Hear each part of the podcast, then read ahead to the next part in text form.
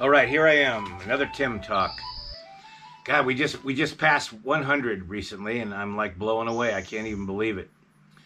I want to say thank you from the bottom of my heart for your commitment to watching these talks. It's an honor uh, that you would listen to them and consider what I have to say important.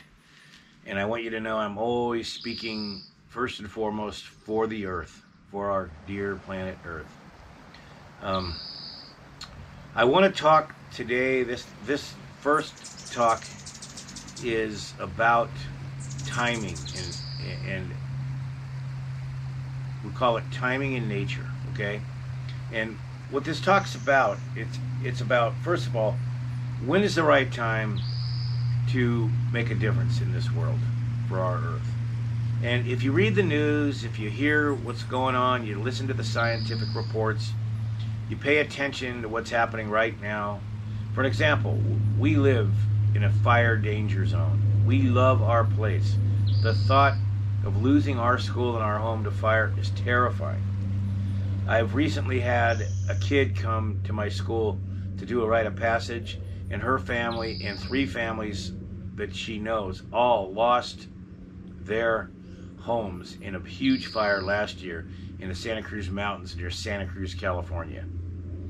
It was personal. I listened to their story. I have a dear friend who was told as the fires were burning in Santa Cruz that to evacuate, he did, and the fire department said his house burned down.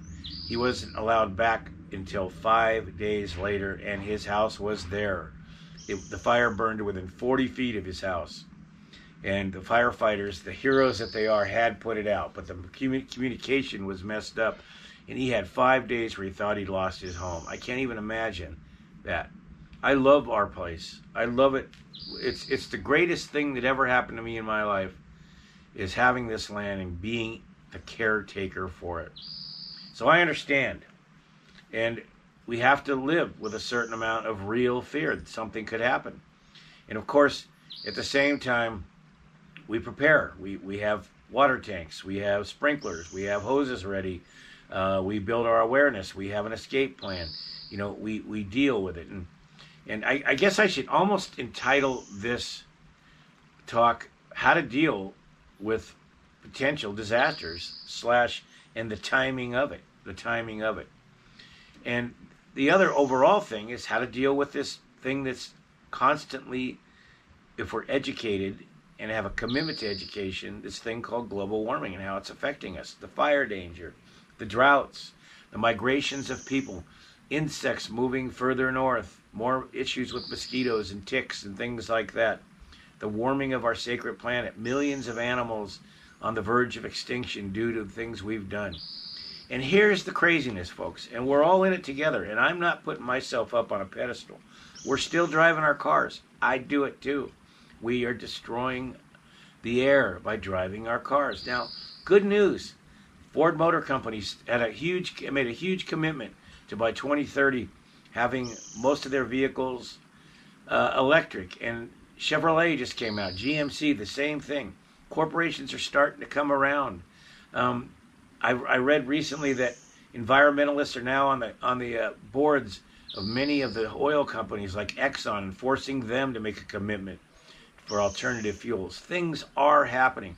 Finally, we got rid of that evil named Donald Trump who had no belief in global warming or care whatsoever. Now we have a president running the country that at least believes in it and cares and is fighting to do something right.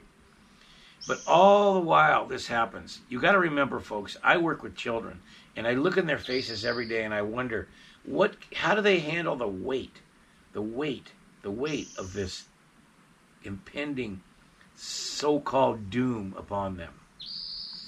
And what I can only say is it has to do with timing.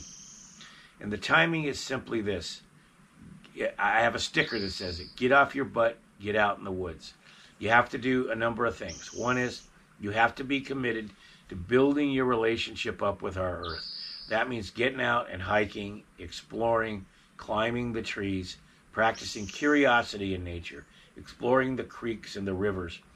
You have to build the relationship up with the earth so that you feel her pain, you feel her fear, and that slash equals motivation, which equals timing, getting off your butt and doing something.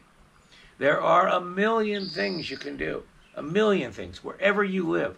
Look into local organizations that fight for the environment and try to go and help them. Don't try, do it. Help them. Volunteer. If you live near the ocean, pick up every bit of plastic you can find. When you walk on the beaches, carry a big bag. Always pick garbage up.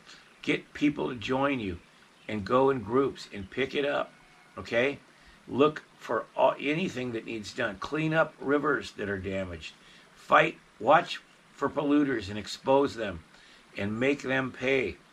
Join environmental organizations.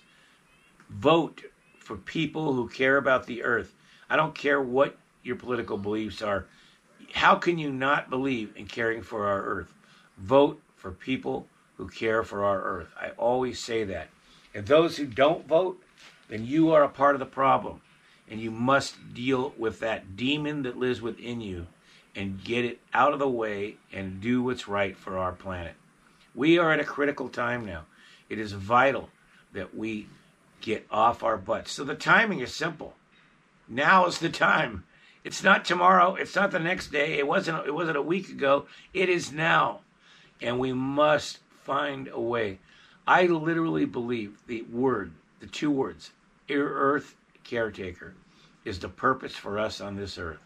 Claim it and fight for our earth, and at the same time enjoy our earth. And your life will become a dream come true, and our earth will benefit and all the living things upon it. And the finally on this talk, the way that what this does for you is in carrying the weight of all the impending doom that you read about and hear about. The way to deal with it is to be part of the solution. That's why I say take action. The timing is now. Make a difference in the world now. And that's how you'll be able to handle all the weight of the issues coming our way. The last thing I would say, uh, I've already said that once, but whatever, is make the way you shop, the way you live your daily life good for the earth. Buy foods that are not produced in a way that harms the earth. Buy products that aren't harming the earth. Support companies that do good for the planet. That's one way to do it every day. And think about how you walk. How are you affecting the world when you walk? You know, ride a bicycle as much as you can. Ride a skateboard. You know, right? Get an electric car if you can.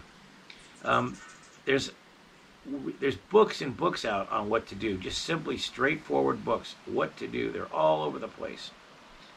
Dedicate your life to the earth, to being an earth caretaker, and enjoy the ride because it will be a good one. And I have great hope, great hope in our future. And if you need a little more hope, read a book called Blessed Unrest by Paul Hawken. Blessed Unrest. Incredible book about people and groups of people just naturally and organically rising up and fighting for the earth and social justice. And it gives you great hope that it always comes down to the people, not the governments. The governments will react when the people speak up. Ho! All the best.